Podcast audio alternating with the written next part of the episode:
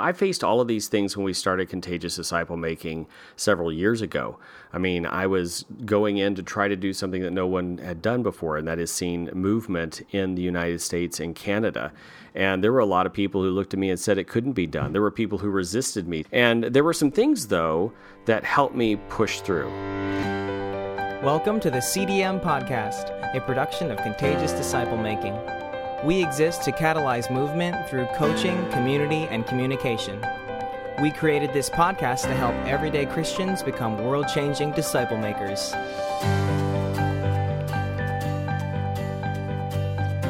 I'm Paul Watson, and this is Rebecca Ewing, and you're listening to the CDM Podcast. Like, share, five star rate, and review this podcast. You can listen to our full premium content by becoming a $5 a month supporter on our Patreon page. That's patreon.com slash faithworks, P A T R E O N dot com slash faithworks, or just click on the link in the description. To those of you who already support this podcast, thank you so much. Your support helps us put tools in the hands of men and women just like you who want to experience a disciple making movement in their own neighborhood. Now, recently I was on a coaching call with uh, one of our clients who is working to see disciple making movements in his area. And he said, Paul, how do you push through discouragement? And that led to a much longer conversation uh, because I realized that discouragement is something that every disciple maker is going to face along the way, particularly if you're focused on disciple making movements. You see, a lot of people don't realize that when they're first exposed to disciple making movements, it's often presented that this is a quick fix, a quick way to get to this massive result that they've dreamed of. But the reality is is it takes about 10 years to be able to go from scratch, from nothing to movement. There's a lot of work that has to be done to retrain our own instincts and values. And if you haven't listened to our, our podcast on retraining our instincts, then you need to go and listen to that. It was one I think we just did just recently. So go back through, find that one, listen to it. But it takes a while to retrain our own instincts when it comes to disciple making to help others retrain their instincts so that we can begin to see the fruit that we feel that God has called us to. And then it takes a while to get to that fruit. So you're going to have discouragement along the way. And there's a lot of reasons that we might be discouraged. So, in some cases, it's because things aren't progressing as fast as you would like or you think they should. I mean, you may be because you came into looking at disciple making movements and you said this should be quick, it should be fast. That's what I'm hearing from everybody. And then you get six months in, you're like, wait a second, this isn't quick, this isn't fast, this is not easy. And you're like, oh my goodness, I should be further down the road than I am right now and you just get discouraged and frustrated. Well, and you know, specifically in a lot of these things, you know, you might be discouraged because the people around you maybe aren't responding the way you were hoping mm. to your spiritual conversations. You know, um, usually during this time period, maybe you started a, you know, Discovery Bible group or study or something, and it's just not, you know, multiplying it's seeming like maybe even fell apart. Maybe someone you started a Discovery Bible study said, you know, I don't really want to do this anymore. And, you know, so you, you imagined yourself to be farther down the line, basically, whatever it looks like, than you are currently. Yeah.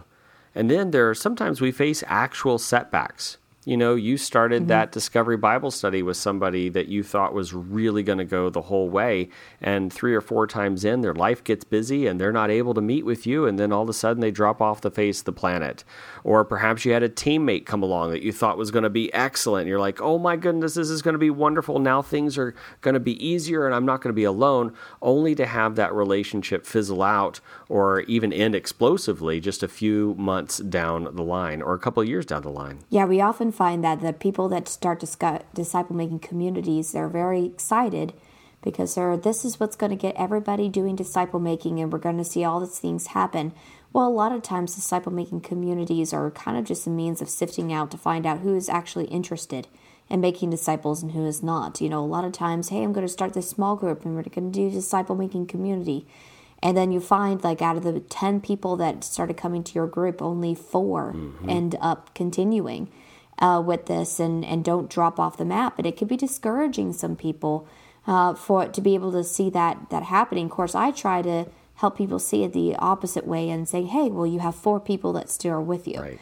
And so there's always a better way, but still it can feel a little bit like a loss. Yeah, and then there's the spiritual warfare aspect of it. There is no doubt that as we push the light into darkness, the gospel where it has not been before, that Satan wants to come against us and cause incredible problems.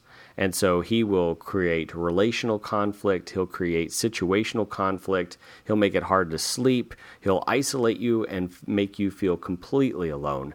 And all of those things make it really, really hard to, um, to push forward through everything and get through those tough times. Another one is, is we just don't feel understood.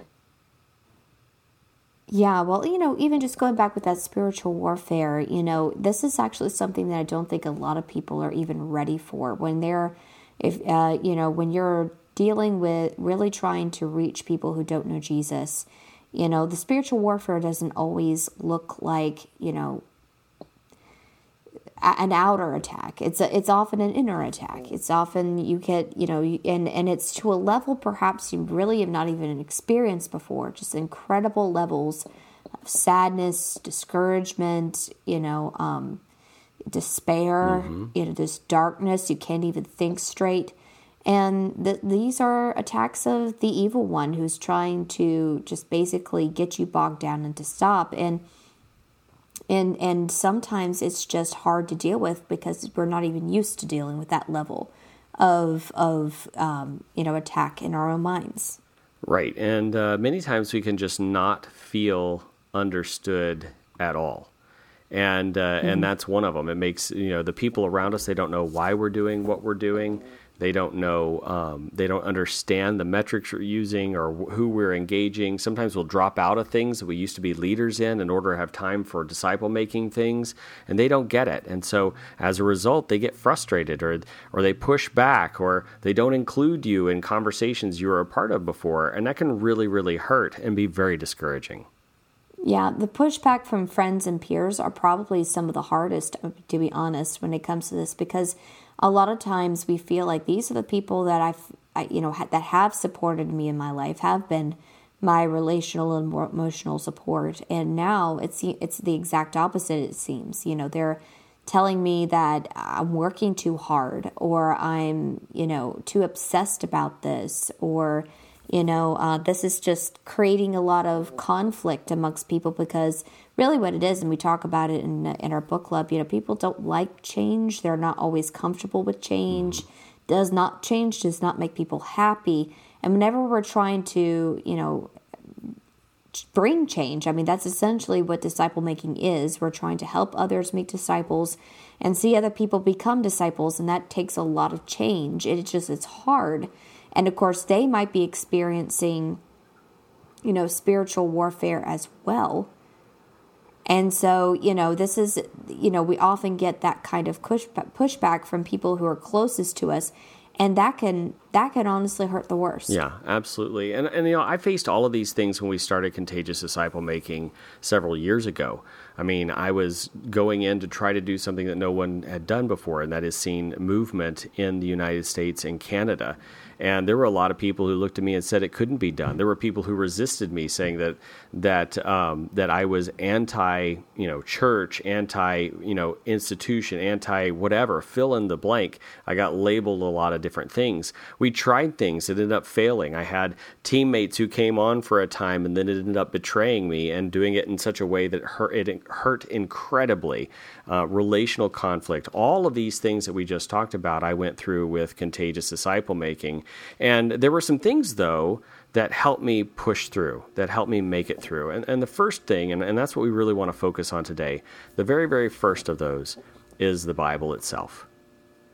I am convinced that disciple making movement methodologies, what we teach here at Contagious Disciple Making, is the way to help me f- fulfill the Great Commission and Great Commandments in my own life. Period. I'm fully convinced of that. It allows me to do it in a way that nothing else had before. And I've seen it help others be able to obey the Great Commission and Great Commandments in their life in the way that nothing else has before. Okay?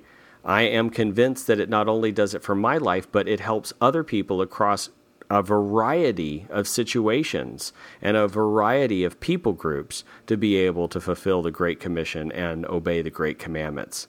Um, I'm convinced mm-hmm. fully that the focus that we have at contagious disciple making allows me to obey Ephesians 4 when it says that we are to be about, you know, equipping the saints, the body of Christ, to do the work of the ministry. Okay, mm-hmm. I'm convinced that uh, that it helps us to obey John 15, where it says, "You shall have fruit and fruit that lasts, much fruit and fruit that lasts," and and all and, of that. And and I think I think that's a that's a really important part to to emphasize. You know, there are a lot of methods out there that we see some fruit, you know, from. You know, people have come to know Jesus in many other different methods and things like that, but this is the, the method that has seen the most amount of fruit that actually lasts, that goes continues on that continues to replicate, that continues to be to be able to bear more fruit into the the future, making disciples who make disciples who make disciples, surrounding the idea of can you read the word and obey it and share it with other people. I mean, that's just been that that is the method in which people you know that, that in which people not only come to know Jesus but actually be able to live it out and serve other people. And the thing is, the more that we believe that this is not just a thing we're trying, mm-hmm. this is not just a new tactic, this is not a new catchy phrase that we're doing with somebody, the more we realize this is supported by Scripture, that this is how Jesus even, you know, wanted us to be able to to make disciples ultimately then the more that it's going to help us push through the discouragements because it's no longer now just something we're trying. This is something that we understand that that has to become a value in our lives that transcends the discouragement. Right, exactly. So when we talk about things that help us push through, we need to remember that the Bible is the first place that we go to that we are doing what the we are about the Lord's business and we are not going to be distracted from it. But the second thing that I go to is I look at the at previous disciple making movements or movements throughout history. I'm reminded of yeah. historical movements like the Moravian movement and the Methodism movement that became the mm-hmm. Methodist denomination. Uh, I look at that and I said, what did those guys have to deal with? What were they trying to do? And I and I remember the hardships that they faced both in starting the movement and as a part of movement, and it helps me me to remember that, as you know, Hebrews chapter 11 says, that I am surrounded by a great cloud of witnesses, you know, and those kind of things, people who are pressing on. And then um, I'm reminded of the Bhojpuri movement and what, and getting to see as a small kid my parents and all the things that they went through and experienced and endured in the process of starting that movement, of the saints that were became alongside them and became teammates, and teammates that came and teammates that went, and teammates that were mm-hmm. martyred for the cause of Christ, and and the struggle struggles there. I'm reminded of the African movement. I remember being in the room when we were celebrating all that the Lord had done in Africa. And at the same time, mm-hmm. I remember a friend of mine, Harry Brown, breaking down in tears when he told us that in the 10 years it had taken us to celebrate all those things, that 200 people yeah. had died for the cause of Christ underneath his leadership not because yeah, of his wow. leadership, but underneath his leadership. And I, I will never forget the moment of seeing an incredible man's shoulders shake with the intensity of the crying over the loss of those souls. And I'll never forget the stories that Shodankeh Johnson told when it came to the movement in Sierra Leone about the men and the women who had been killed for the cause of Christ. So, you know, when this is important why we have to be telling these stories because you know, we have so many people who come to us and say, "Is this is this possible? Is this can this actually happen?" And we can say, "Yes, it can happen. It did happen." And, you know, just keep on keeping on. But yeah, so yes, they they went through that, but what came out is we see million thousands and millions of people come to know Jesus in such a way that they help other people to do so too. So, you know, it's it's these it's kind of like that idea in Hebrews 11 where it says that, you know, this great a cloud of witnesses, let us lay aside every weight and the sin which so easily besets us, and let us run with patience the race that's set before us. So, mm-hmm. in other words, look at all these people that came before us. We can be able to follow that same path and and be able to uh, see God work in such miraculous ways. Yeah, that's exactly right. I mean, I when I look at those movements, I go, was there struggle? And I know, I was there in the beginning of those. I was there in the room with the conversations with the leaders. I got to see the transitions in all of them. And so I can say with authority, yes, there was struggle. Was there per- persecution? Oh my goodness. Yes. Did friends and family and other colleagues at the time not understand what they were going through or what they were trying to do? Absolutely yes but they pressed on, and the mm-hmm. fruit that they experienced was more than any fruit they had experienced in decades of ministry previously. It was worth it. And so when we look at when we look at pushing through discouragement, the Bible, thinking about movements, but also remembering where we are in the process, where you are in the process, right. where I am in the process.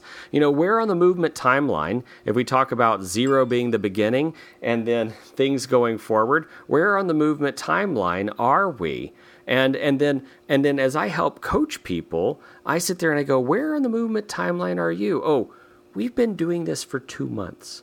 We're probably not going to be ready for movement. Or I could sit there and say, "Wow, you've been doing this for a year and you've already got to this point."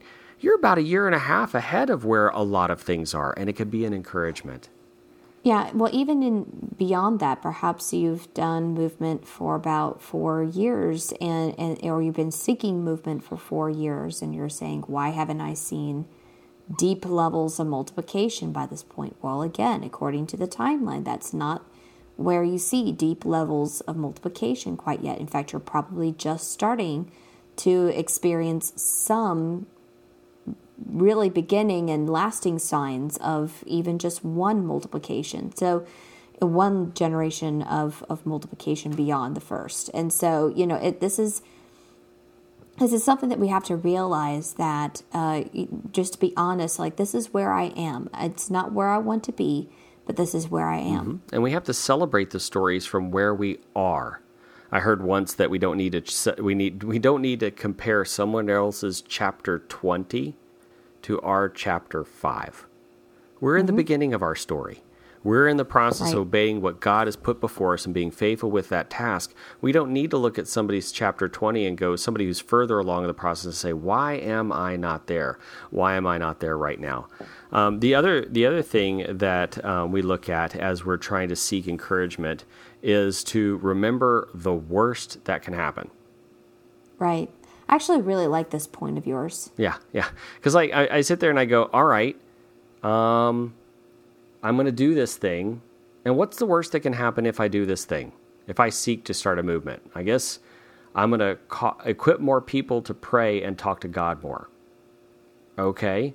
Uh, I'm going to equip the body of Christ to engage the lost, to serve their community, to support one another, and to read the Bible and obey it. Okay. Some people are definitely going to come to know Jesus. We've already seen that happen. I can say that that will happen, no problem. All right. mm-hmm. And some new churches will get started. Yep, that happens. That happens as we seek the lost and as we raise prayer and we form communities. Okay, so if that's right. the worst that can happen, and that's I think I can live with I that. think I think I can live with that. I mean I think it can live with that. Yeah and I think and I think that also helps us in, in, realizing where our true you know motivations are. If we just want to say that we were the person that started movement here, uh, then yeah, I'm sure that may not be enough for you because mm-hmm. you want to be able to say, "Hey, I started movement." But if your goal is I want to see as many people as possible come to know Jesus, and I want to be able to equip believers and mobilize prayer in order to do it, well, you are going to. Yeah you know, setting big goals, even if you don't meet those big goals, means you're going to get farther along than what you would have before, which is definitely a principle that is taught across the board in goal setting, uh, even in general, and and certainly when it comes to this. And you know, uh, but and we just got to remember that God actually wants us to. Mm-hmm. I mean, it's mm-hmm. just. It's not like, hey, I'm trying to, I'm the only one who cares. No, God really wants us too. And so, you know, God really wants to see these people come to know Him in such a way that they will help other people too. That's what He wants. So we can have confidence that this is that this is something that is more sure than what we're thinking. Yeah, and I think another way to avoid discouragement or to counteract discouragement is to recall all the good fruit. See, a lot of times we sit there and we hold off celebrating until we're like we see the big things, like oh, a person got baptized, or a church got was planted, or a movement happened, and so we hold off any kind mm-hmm. of conversations or any celebrations. But no, remember, celebrate what has happened and the progress you've made where you are right now. So, did you go out and you engage somebody who didn't know Jesus and have casual, meaningful, and spiritual conversations or any part along the way to those? Are you going to get a chance to see them again and maybe further their relationship and to ask God? Have you mobilized people to pray? Have you started a Discovery Bible study? Has that Discovery Bible study multiplied? Have you gotten past the first four studies even? And have you gotten past the Old Testament, moved into the New Testament? I mean, I mean, there's so many stories that we continually tell in our community of people in progress, people who haven't seen movement yet but are heading that direction in faith, and then giving, telling the stories in order to give God the glory for all the things that has happened. I mean, in fact, you know, that's what we're going to be talking about in our second half. You know, we're going to be talking about how do you use celebration in order to be able to keep people going, to have a, a good morale, to be able to to overcome discouragement. But you know, uh, really connected to that is that we should lean into community. Mm-hmm. You know, a lot of times when we're discouraged, that's when we feel like we need to separate because we don't want to feel like we're failed. We don't want to. You know, we're so used to in Christianity, you know, fake being okay, try to to impress people what what what we've done, that we forget that the role of community is not just to pat us on the back or to you know be approved of by everybody. The the point of community is also to support us and to support each other as we seek to do this really hard thing and that requires vulnerability that requires us you know admitting like hey i need i need prayer right now. I need encouragement. I need someone to, to give me a kick in the pants. And you know that's every bit so in fact paul and i something we say all the time is when is the best time to to to make sure that you're leaning into your coaching call or to community? Well it's when you haven't done the things mm-hmm. which is very counterintuitive than what people normally think. Yeah if you wake up in the morning and you don't feel like making that coaching call or don't feel like coming to that community gathering that's when you need to come that's when you need to make that call. Uh, there's some blockage that's happening there, be it spiritual warfare or feeling like you haven't done as much as you should. And that coaching call could be encouraging. It can help you figure out the next steps, and it can help you make progress. Exactly. What and and really the last one that we wanted to share today is actually something for me. You know, uh, some of you may know that I I deal with chronic illness and you know, and, and, as I've been throughout this journey, you know, um, I often feel like, you know, it. I can feel the, the isolation of someone who's doing something that's just really kind of different, and um, and, and so the, it it can be, and then of course there's just the plain spiritual warfare of, wow, you know, they're just certain situations and attacks and everything that just makes it sometimes just, it takes your breath away sometimes mm-hmm. and and it does make you feel like this is awful you know like just gonna be honest like sometimes you're like this is this is not the this is you know this is just really really hard.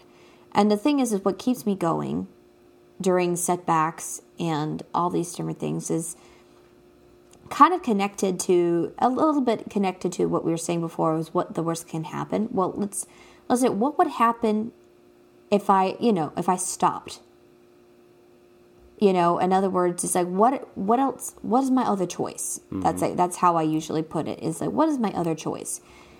Other than doing this thing and pressing forward and moving in not doing anything? Right. You know so i'm just going to now watch netflix at night and you know just go out and walk in parks on the weekends and you know just have a you know just take it easy from from from here on out or reduce my activity to an a acceptable level i guess you might say. I don't know. You know just, i'm just going to go now and stand in the back while everyone else does this. You know what is but the thing what doesn't change is the because mm-hmm. you know is so are there still people out there that still don't know jesus who need to know jesus? Yes. Um okay. Is is my nation still my, my people are they reached for christ no. Do it are, is there still a lot of brokenness and need that is around me? Yes. These things have not changed. My feelings have changed, circumstances have changed, my frustrations have changed, But that has not changed. So therefore, there is still reason to press forward and to move in. You know, um, one of the what again I've told friends this one of the passages in Scripture that has really helped me understand the need for Great Commission, Great Commitment, and the responsibility that we have in our lives to God is the parable of the ten talents. Mm-hmm. And uh, particularly, I like the one in, in Luke. But the reality is that that a lot of times people, if we're not careful, can become like the last person who only had the one talent and just hit it and didn't do anything with it. And you have to remember what was, you know, his reasoning is I know you are harsh. I know that you, you know, demand things of people. And so I just didn't do anything. Mm. And so I was afraid. It says in there, I was afraid. And so I did nothing. So here it is. And now, did did the master sit there and say, "I understand. Things are hard. They suck. They're you know and and yeah i mean goodness you, you know what if you had failed you know it, i we all have those days. That is not what he said. He said you wicked and slothful servant lazy servant. Mm-hmm. in the sense of that saying hey that's this all this like hey i was too afraid to stop that's actually just covering up your lack of love for other people and your lack of of wanting to work hard. Right right. You know? And so he's like, even if you had just simply put the money in just to, to get some interest, it would have been better than this. And so, in other words, we have to realize that we are personally responsible for leaning in. Mm-hmm. That, you know, uh, now God is, is there to help us, He's here to love us, He's here to empower us, but we are responsible for doing so. And lately, I've been reading in the, you know, the, the stories of the promised land about how the Israelites, a, a, small people comparison to others, you know, definitely not the ones are usually considered the warriors of history or something, mm. Went into a promised land and kicked out a bunch of giants. Mm-hmm. And kicked out a bunch of peoples that were way too big and powerful for them normally to do. And so the idea is, you know, nothing's too big for God. You know, these these these hard to reach places, these spiritual strongholds we're pushing against. In, you know, especially nowadays here in America, where we're seeing so many, so much hatred and division, and people rising up in power in business and education and government that just seem to be so anti-God. And how, what are you going to do against it? Well.